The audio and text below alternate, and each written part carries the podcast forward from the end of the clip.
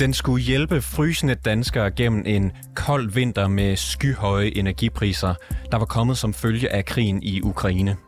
Den gjorde det muligt for pressede borgere at udskyde en del af energiregningen til et senere tidspunkt. Vi taler om den såkaldte indefrysningsordning, der i september 2022 blev vedtaget gennem et bredt forlig i Folketinget. Men nu er bøen sprunget ud. Foråret er kommet, og vi har skruet ned fra radiatorerne, og regnestykket er ved at blive gjort op.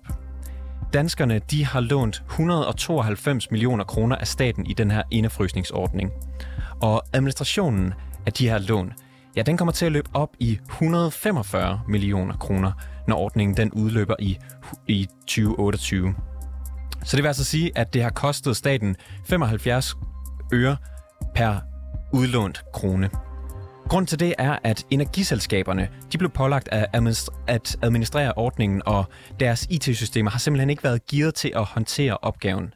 Derfor må de udvikle nye løsninger og købe ekstern hjælp til opgaven, hvilket har fået regningen til at løbe op. Er det fros med statens midler?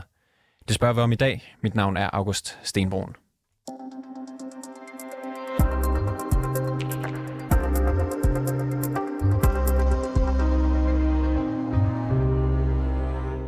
Steffen Frølund, du er skatteordfører for Liberal Alliance. Hvad tænker du om det regnskab, jeg sagde lige før? Jamen, øh, jeg synes, at svaret på de spørgsmål om, hvorvidt det er frost, synes jeg, at det er et rungende ja. Øh, jeg synes ikke, det er godt politisk håndværk, og så minder det om noget, som vi har set mange gange før, når man skulle skynde sig igennem og sende checks til folk. I var ikke en del af den her aftale om indefrysningsordningen, og så var I ganske kritiske over for den på forhånd. Når du så hører, at der er brugt næsten lige så mange penge på administration, som der er givet i lån, hvad tænker du så? Jamen, jeg synes jo, at vores øh, bange anelser er blevet bekræftet.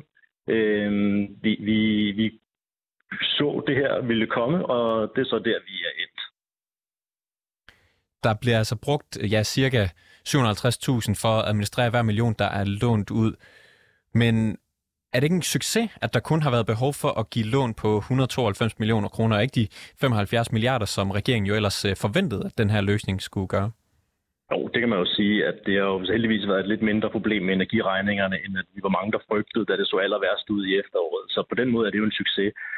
Men det skal jo så sættes i, øh, i, i relief af, at det har kostet så mange penge at administrere. Og det gør jo, at hvis vi kan skynde os og få trykket på en stopknap på den her ordning, så skal vi da have gjort det med det samme.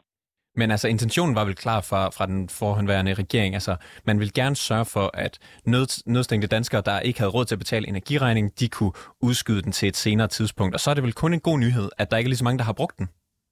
Ja, lige præcis. At det så skal koste alle danskerne og skatteborgerne en masse penge at have haft den her mulighed fremlagt, det er, det er vi så utrolig kede af i Liberal Alliance og så det godt komme. Og så minder det jo bare i virkeligheden om det, vi også så med, med en varmesjek, som blev sendt til rocker og rigmænd. Og det var også det som en varmesjek, der blev først udbetalt seks måneder efter, at det rent faktisk var meningen, at folk skulle have haft den. Der var også inflationshjælp, som nu øh, på samme dag i går, hvor nyheden den her den, øh, den brød ud, så, så viser det sig også, at inflationshjælpen går til massevis af familier, der tager årsindkomster på mere end en million kroner osv så tager jeg bare noget grundlæggende galt i hele den her metode med at skulle have en tung administration og uddele checks fra puljer. Der synes vi i stedet for, at man skulle lade danskerne beholde en større del af deres egen penge. Oprindeligt der var det jo planen, at øh, de her kunder, der tog imod tilbud om, øh, om hjælp øh, til, til lån til energiregninger, de udover renter også skulle betale for administrationen. Men nu er det jo så staten, der er endt med regningen. Er det rimeligt? Jamen, jeg synes øh, slet ikke, at staten skulle, øh, skulle gang med at bede alle mulige øh, sagsløse energiselskaber om at løse en opgave, som de ikke kunne. Og jeg synes heller ikke, at man skulle øh, uddele checks til at starte med. Så, så nej, jeg synes ikke, at det er, jeg synes ikke, det er i orden. Jeg synes heller ikke, det ville være i orden, hvis man skulle pålægge danskerne øh, at betale det. Det ville være meget, meget smartere, at man slet ikke tog pengene op af lommen på danskerne i første omgang, så de var bedre polstret til at stå imod de her udsving, der kunne være i priserne. Det var efterhånden noget tid siden, at man indførte, det var, det var før jul, øh, at man indførte det her energiloft, blev det kaldt. Hvad er din opfattelse af det forløb, der ligesom har ledt til, at det blev øh, lavet? Jamen, det har jo været selvfølgelig ligesom så mange andre gange. Jeg synes, man har set et, et, et, et, et billede. Det var også tilfældet under corona, og som jeg lige nævnte før, så er det sket med andre typer inflationshjælp og varmechecks, og jeg ved ikke hvad, at man haster nogle øh, løsninger igennem. Og så vil jeg bare sige, at jeg synes, man er en dårlig redningsmand, hvis man ender med at forværre ulykken. Det er sådan set det første, man lærer i førstehjælp, det er at skulle standse ulykken. Og her der har jeg sådan lidt et indtryk af, at man, man redder forsinket, og man, øh, man, man, man beder nogle andre køre ambulancen, og man hælder 1000 kroner på bålet for at gøre det hele værd til sidst. Men er det ikke nemt at sige, altså nu står vi på den anden side af det. Da man stod i september, der, øh, der, altså, der var der jo øh, endnu højere inflationstal, end vi ser nu. Der var energipriser, som øh, man nærmest ikke kunne se toppen af. Og man, man blev nødt til, i hvert fald fra, fra regeringens side, tænkte de, at hjælpe nogle danskere. Er det ikke nemt at sige nu, at øh, det ikke, øh, at det ikke øh, var en god idé? Men jeg synes helt bestemt også, at man skulle hjælpe danskere. Jeg synes bare, at værktøjet til at hjælpe danskere skulle være, at de skulle lade være med at tage penge op af lommen øh, på dem på en, i en periode hvilket man i øvrigt også fra øh, både den tidligere regeringsside og den nye regeringsside jo også har erkendt i den forstand, at man har reduceret øh, elafgiften i en periode, så man ved jo godt, at det er et værktøj, der virker. Øh, men man har besluttet sig for, at der skulle være en eller anden form for omfordelingsvinkel på det her, sådan så at man ville uddele checks. Og så sender man så til, til de forkerte, og det koster en masse penge at gøre. I stedet for bare at gøre det simple, som Liberal Alliance foreslår, det var at lade være at tage så mange af danskernes penge i første omgang.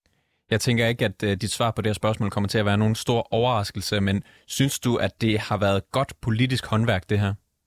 Nej, det synes jeg ikke. Og så synes jeg, at nu hvor du selv nævner, at inflationen er på vej ned, og energipriserne er normaliseret, så lad os da få strykket på stopknappen for det dårlige håndværk. Ser du det her som et, en enkeltstående sag, eller mener du, at der sådan er et større billede af, at øh, regeringen ikke er dygtige politiske håndværkere, når det kommer til de her spørgsmål? Jeg synes, man har besluttet sig for at ville øh, agere politisk håndværk på en særlig måde, der indfrier en eller anden form for ideologisk målsætning om, at det checks er bedre end skattelettelser. Men når man så gør det, så ender man med at lave en masse ulykker undervejs. Og det synes jeg, er, det, det synes jeg bare er ærgerligt, at det strander i øh, ideologi, i stedet for bare at gøre det smarte og det simple. Hvad bør der ske med ordningen nu? Jamen, jeg synes, at man skal trykke på stopknappen så meget man kan. Jeg ved faktisk ikke, hvad der er muligt i forhold til, hvor mange af de her penge, der er allerede øh, brugt, og hvor mange af dem, der er bare nogen, man fremtidig regner med, at løbe ud af kassen. Hvis man på nogen måde kan stoppe det, så er en lav inflation, energipriser, der er på vej tilbage. Øh, ja, jeg kan ikke se formålet med den mere, så lad os da få stoppet ulykken. Steffen Frølund, du er erhvervs- og skatteordfører for Liberal Alliance. Tak fordi du var med i programmet. Selv tak. Vi har selvfølgelig også spurgt uh, Socialdemokratiets erhvervsordfører Mette Reismann, om hun ville svare på vores spørgsmål, men hun er ikke vendt tilbage på vores henvendelser. Tak fordi I lyttede med til reporterne i dag. Bag udsendelsen var Jens Sillesen, Mille Ørsted er redaktør, og jeg hedder August Stenbrun.